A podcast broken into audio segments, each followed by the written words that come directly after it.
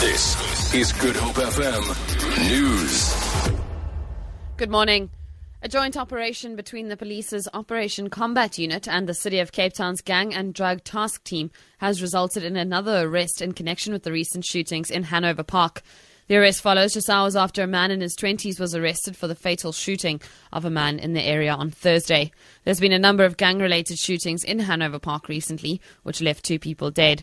Mayoral Committee member for Safety and Security, JP Smith, says they also confiscated drugs and a firearm. In Hanover Park, it appears to have started with the shooting of a gangster's son, and that led to a series of retaliatory shootings further on. It's extremely disturbing.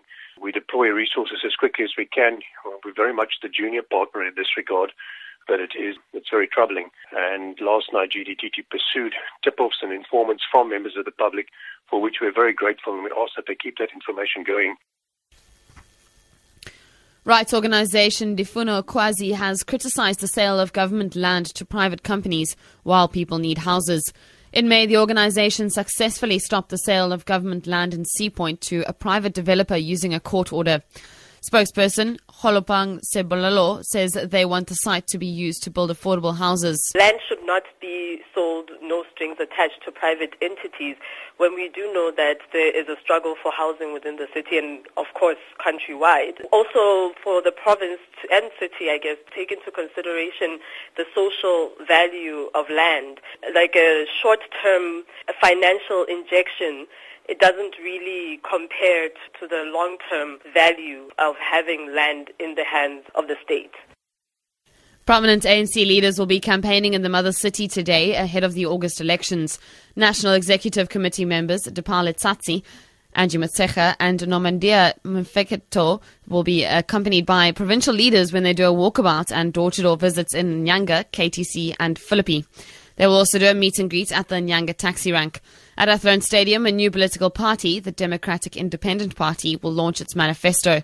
The party leader is currently PAC City Councillor Anwar Adams. US presidential candidate Hillary Clinton says the shooting in Dallas should worry every American. Five police officers were killed when shooting broke out at protest after two black men were shot dead by police in Louisiana and Minneapolis early this week. Clinton says the US must do more to have national guidelines about the use of force by police officers. First, I will bring law enforcement and communities together to develop national guidelines on the use of force by police officers. We will make it clear for everyone to see when deadly force is warranted and when it is not. And we will emphasize proven methods for de escalating situations before they reach that point. For Good Hope FM News, I'm Vicky McCullum.